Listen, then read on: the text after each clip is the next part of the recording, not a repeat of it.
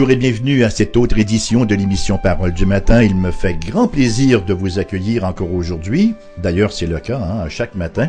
Merci encore une fois, chers amis, de votre fidélité à notre rendez-vous quotidien.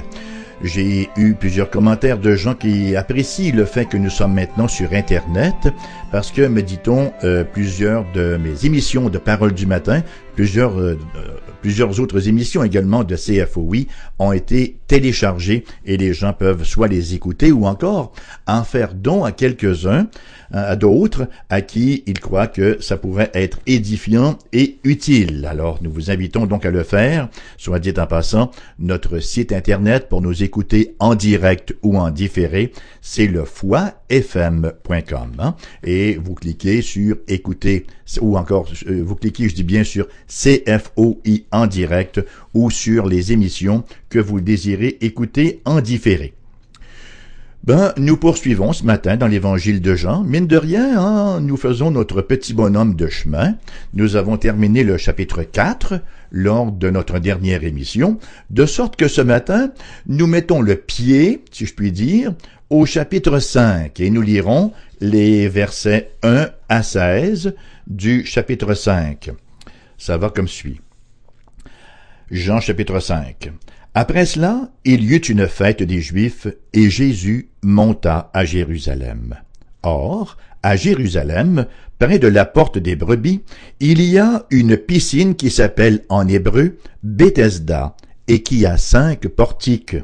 Sous ces portiques étaient couchés en grand nombre des malades, des aveugles, des boiteux, des paralytiques qui attendaient le mouvement de l'eau car un ange descendait de temps en temps dans la piscine et agitait l'eau, et celui qui y descendait le premier, après que l'eau avait été agitée, était guéri, quelle que soit sa maladie. Là se trouvait un homme malade depuis trente-huit ans. Jésus l'ayant vu couché, et sachant qu'il était malade déjà depuis longtemps, lui dit, Veux-tu être guéri?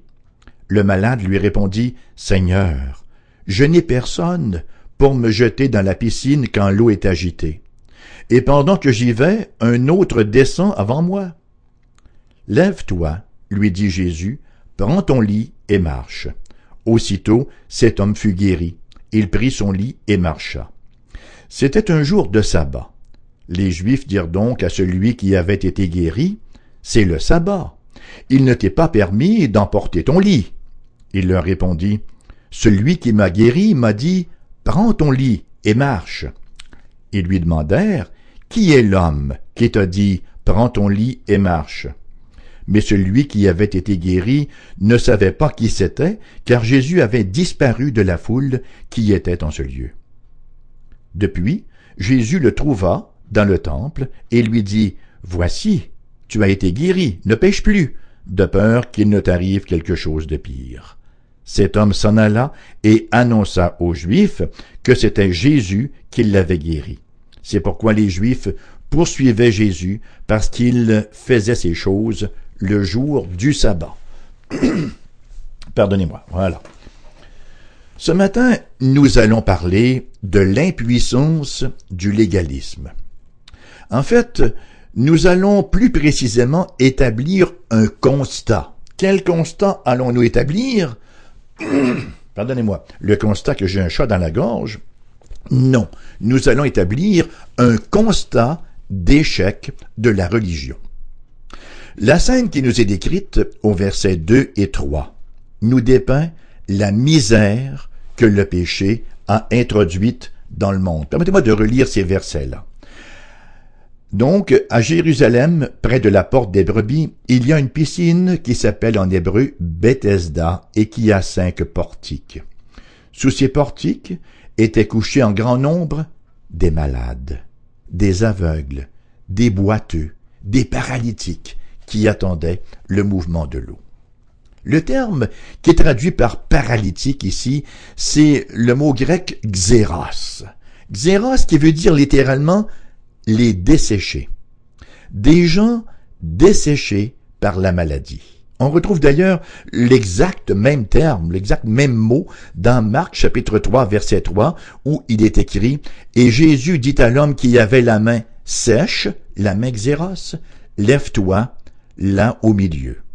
On lit par ailleurs dans Luc chapitre 6 verset 6, Il arriva un autre jour de sabbat que Jésus entra dans la synagogue et qu'il enseignait. Il s'y trouvait un homme dont la main droite était sèche. C'est encore le même mot, xéros. Nous retrouvons donc des gens littéralement, là, figurativement, littéralement, desséchés par la maladie. En même temps que nous voyons la grande compassion du Seigneur Jésus-Christ. Et c'est particulièrement intéressant de voir que la scène se déroule à la porte des brebis. C'est amusant, hein? La porte des brebis. Et c'est là que le bon berger va effectivement venir chercher sa brebis. Et en contraste, nous voyons exposer la grande faillite de la religion, la grande faillite du légalisme. Mon premier point ce matin, c'est que la religion ne guérit pas. Mon deuxième point sera la religion écarte le guérisseur. Et mon troisième point, la religion ne règle pas la question du péché. Donc, la religion ne guérit pas. Voici donc l'ambiance qui régnait à la piscine de Bethesda au quotidien. C'était chacun pour soi.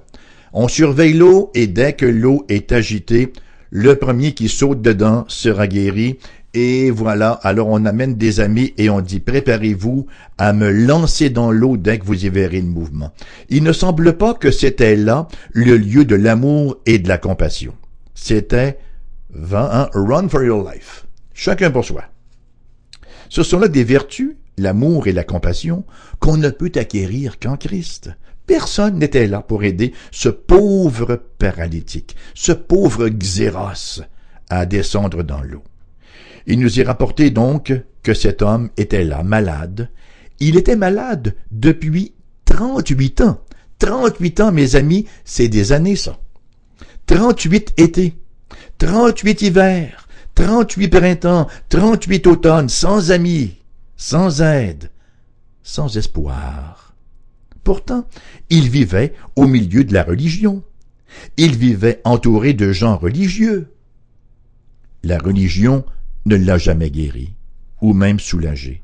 Voyez-vous, l'œuvre de la religion, l'observance de la loi, la soumission à un code, comme on dit en anglais, de douzaine and hein, de il faut bien puis il faut pas, il faut bien que je fasse ça, puis il faut pas que je fasse ça, ça ne peut d'aucune façon guérir qui que ce soit, ça ne guérit pas un pécheur. Et je crois qu'il est d'autant plus important de se rappeler ces choses à l'heure où l'Église contemporaine délaisse la théologie pour verser dans la psychologie. En relation d'aide, on appelle ça le counseling, la cure d'âme, choisissez l'expression qui vous plaît. Il semble qu'on fasse de moins en moins confiance à la parole de Dieu pour faire le travail. D'ailleurs, la rhétorique trahit la pratique. En milieu chrétien, on ne parle plus de sanctification, mais on parle de guérison.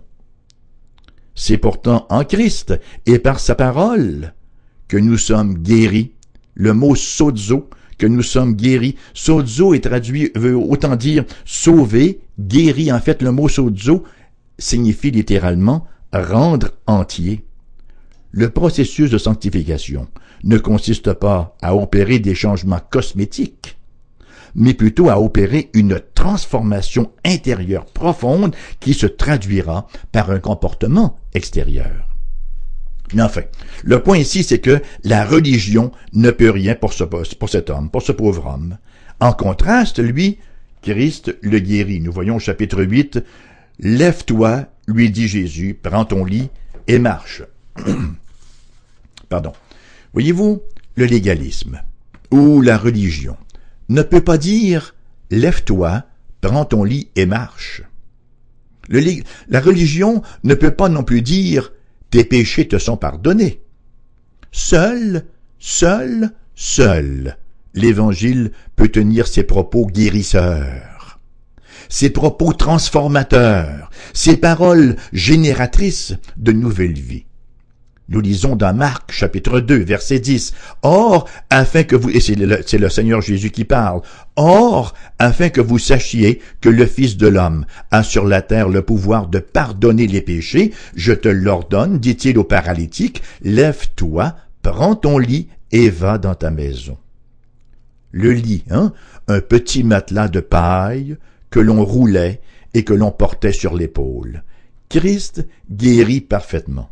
Lorsque l'homme est guéri, il se lève, il roule son petit matelas de paille, il le met sur l'épaule et il rentre chez lui rendu entier.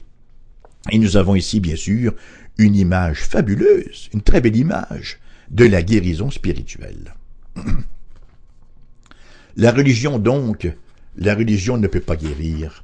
La religion ne guérit pas et la religion, bien au contraire, écarte le guérisseur. Cet homme, bien sûr, devait être dans une joie indicible. Imaginez-vous là. Hein? Essayons de placer nos petits petons dans ces petites bottines. Hein? Après 38 ans d'attente, voilà qu'il peut maintenant jouir de l'usage de ses jambes. Cependant, il ne semble pas que les pharisiens se soient beaucoup réjouis avec lui de sa guérison. Ce qui importait le plus pour eux, pour ces religieux, c'était l'observance du sabbat. Et bien sûr, l'observance du sabbat, comme ils le comprenaient eux, comme ils l'interprétaient eux, nous lisons au verset 10, c'était un jour de sabbat. Les Juifs dirent donc à celui qui avait été guéri, c'est le sabbat. Il ne t'est pas permis d'emporter ton lit. Et nous lisons ensuite au verset 16, c'est pourquoi les Juifs poursuivaient Jésus, parce qu'il faisait ces choses le jour du sabbat. Non, ne perd pas de guérison, Seigneur. Non, non, ne, ne sauve pas des âmes le jour du sabbat. Voyez-vous, les Juifs avaient ajouté un commandement d'homme au sabbat. Ça, c'est le danger, c'est le piège dans lequel peut tomber l'Église. Ajouter des commandements à ceux de Dieu. Ajouter des commandements d'homme au commandement de Dieu, plutôt que d'y voir un jour de consécration spéciale, aux tâches de gratitude à Dieu pour le salut, plutôt que d'y discerner la cessation de toute activité, de toute œuvre dans la perspective d'un salut que l'homme mérite. Eux, ils y voyaient un jour d'inaction. Pour eux, sabbat voulait dire passivité, alors que pour le Christ, sabbat voulait dire service. Pour eux, sabbat était synonyme de sévérité, alors que pour le Christ, c'était synonyme de repos.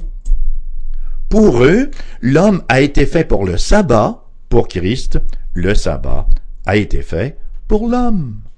Vous voyez la différence? Revenons au verset 10.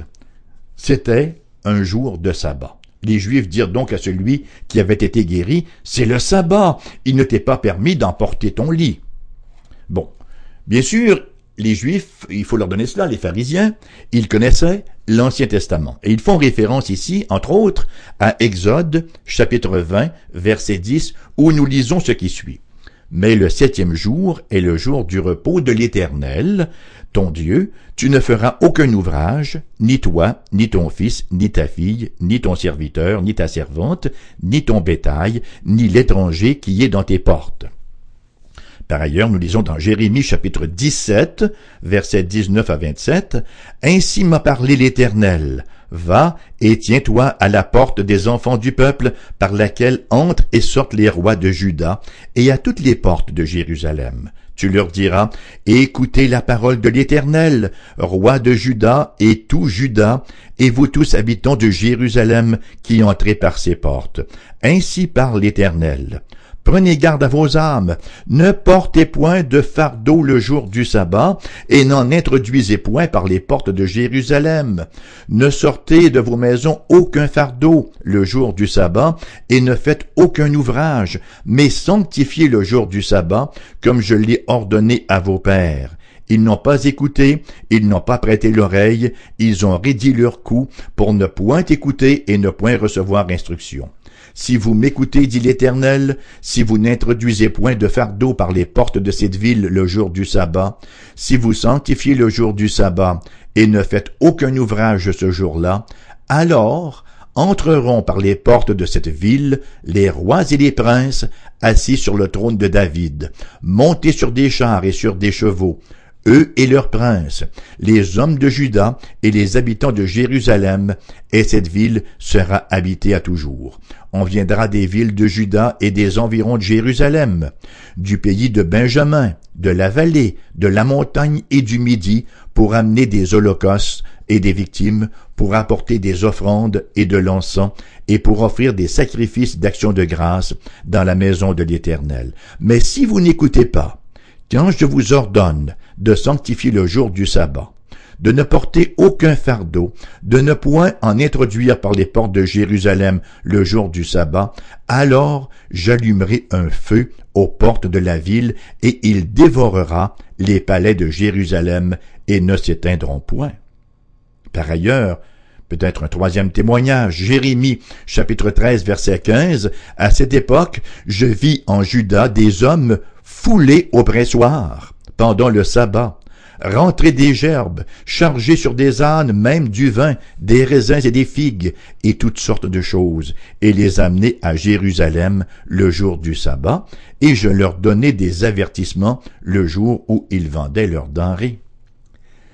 Ces versets nous parlent d'un travail pour un revenu.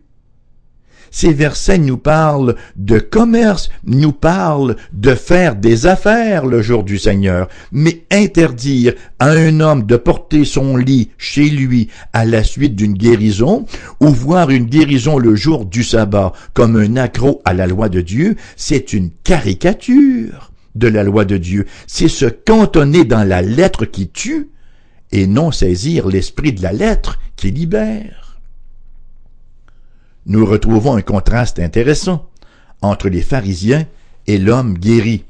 Versets 11 et 12. Il leur répondit, Celui qui m'a guéri m'a dit, Prends ton lit et marche.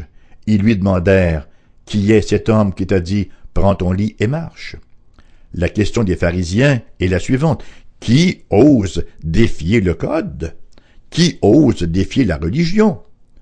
Le code prend la place du Christ eux. L'affirmation de l'homme guéri va plutôt dans le sens de reconnaître Jésus comme le maître du sabbat.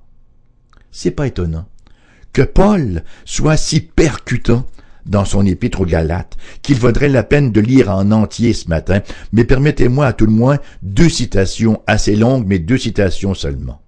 Galates, chapitre 3, les versets 1 à 14. Ô Galates, dépourvus de sens. Qui vous a fasciné, vous aux yeux de qui Jésus-Christ a été peint comme crucifié? Voici seulement ce que je veux apprendre de vous. Est-ce par les œuvres de la loi que vous avez reçu l'Esprit ou par la prédication de la foi? Êtes-vous tellement dépourvu de sens? Après avoir commencé par l'Esprit, voulez-vous maintenant finir par la chair? Avez-vous tant souffert en vain? Si toutefois c'est en vain celui qui vous accorde l'Esprit et qui opère des miracles parmi vous, le fait-il donc par les œuvres de la loi ou par la prédication de la foi? Comme Abraham crut à Dieu et que cela lui fut imputé à justice, reconnaissez donc que ce sont ceux qui ont la foi qui sont fils d'Abraham. Aussi, l'Écriture prévoyant que Dieu justifierait les païens par la foi, a d'avance annoncer cette bonne nouvelle à Abraham. Toutes les nations seront bénies en toi. Ainsi, ceux qui croient sont bénis avec Abraham le croyant.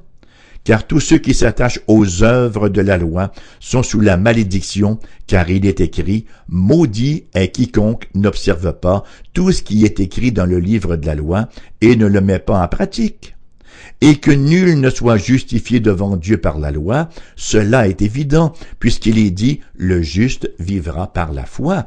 Or, la loi ne procède pas de la foi, mais il dit, celui qui mettra ces choses en pratique vivra par elles. Christ nous a rachetés de la malédiction de la loi, étant devenu malédiction pour nous, car il est écrit, Maudit est quiconque est pendu au bois, afin que la bénédiction d'Abraham ait pour les païens son accomplissement en Jésus-Christ, et que nous recevions par la foi l'Esprit qui avait été promis. Paul dira par ailleurs au chapitre 4, Or, aussi longtemps que l'héritier est enfant, je dis qu'il ne diffère en rien d'un esclave, quoiqu'il soit le maître de tout, mais il est sous des tuteurs et des administrateurs jusqu'au temps marqué par le Père. Nous aussi, de la même manière, lorsque nous étions enfants, nous étions sous l'esclavage des principes élémentaires du monde. Mais lorsque les temps ont été accomplis, Dieu a envoyé son Fils, né d'une femme, né sous la loi, afin qu'il rachète ceux qui étaient sous la loi, afin que nous recevions l'adoption. Et parce que vous êtes fils, Dieu a envoyé dans nos cœurs l'esprit de son Fils, lequel crie Abba, Père. Ainsi, tu n'es plus esclave, mais fils. Et si tu es fils, tu es aussi héritier par la grâce de Dieu. Autrefois, ne connaissant pas Dieu, vous serviez des dieux qui ne le sont pas, de leur nature, mais à présent, vous avez connu Dieu, ou plutôt, vous avez été connus de Dieu. Comment retournez-vous à ces faibles et pauvres principes élémentaires auxquels vous voulez encore vous asservir? Vous observez les jours, les mois, les temps, les années. Vous avez été connus de Dieu. Troisièmement, la religion ne règle pas la question du péché. Verset 14, Jésus dit, Jésus le trouve dans le temple et lui dit, Voici tu as été guéri, ne pêche plus, de peur qu'il ne t'arrive quelque chose de pire. Jamais la religion n'avait confronté cet homme avec la question du péché. Au verset 5, il y a deux verbes intéressants. L'homme se trouvait là depuis trente-huit ans, et au verset 6, il nous est dit, Jésus l'ayant vu et sachant. Jésus voit tout et il sait tout. L'œil électif de Jésus voit, sait et a compassion. Christ avait vu tous les malades qui étaient là. Cependant, c'est sur celui-ci qu'il s'arrête. Nous lisons en Luc chapitre 4 versets 25 et 27, Je vous le dis en vérité, il y avait plusieurs veuves en Israël du temps d'Élie, lorsque le ciel fut fermé trois ans et six mois, et qu'il y eut une grande famine sur toute la terre, et cependant Élie ne fut envoyé vers aucune d'elles, si ce n'est vers une femme veuve à Sarepta, dans le pays de Sidon. Il y avait aussi plusieurs lépreux en Israël du temps d'Élisée, le prophète, et cependant aucun d'eux ne fut purifié, si ce n'est Naaman, le Syrien. Ici, chers amis, nous entrons dans le dessein d'élection divine. Un dessein qui nous dépasse grandement en même temps qu'il nous rassure et qu'il nous convie à l'humilité. Et lorsque le Christ sauve, il rend entier. Même si la jouissance de notre pleine guérison prendra réellement place dans la glorification, au retour du Christ, nous savons que nous la possédons déjà l'affirmation de l'homme paralytique guéri au verset 16. C'est Jésus qui m'a guéri. Jésus vous a-t-il guéri? Jésus vous a-t-il pardonné vos péchés? Vous a-t-il accordé la vie éternelle? La guérison physique, la guérison totale, ne prendra place que lorsque nous recevrons nos corps glorifiés, mais elle ne viendra que dans la mesure où notre âme aura d'abord été guéri. Lorsque nous venons au Christ, nous pouvons le faire avec assurance, parce que le Seigneur Jésus-Christ est un sauveur plein de compassion. Nous n'avons rien à lui cacher, car comme le texte de ce matin nous l'affirme, il a vu et il sait. Chers amis, nous sommes conscients de nos manquements au quotidien. Nous sommes de part trop conscients, ou peut-être pas suffisamment conscients par moment, de nos entorses à la loi de Dieu. Mais sa grâce est notre refuge et notre secours, et il nous restaure entièrement. Venons ensemble nous réfugier en Christ. Non pas le Christ de l'imaginaire, non pas le Christ de l'imagination humaine fertile, non pas le Christ de la religion, non pas le Christ de la tradition, mais le Christ qui s'est révélé dans sa parole. C'est une grâce que je vous souhaite. Hein. Et c'est sur cela que se termine l'émission de ce matin.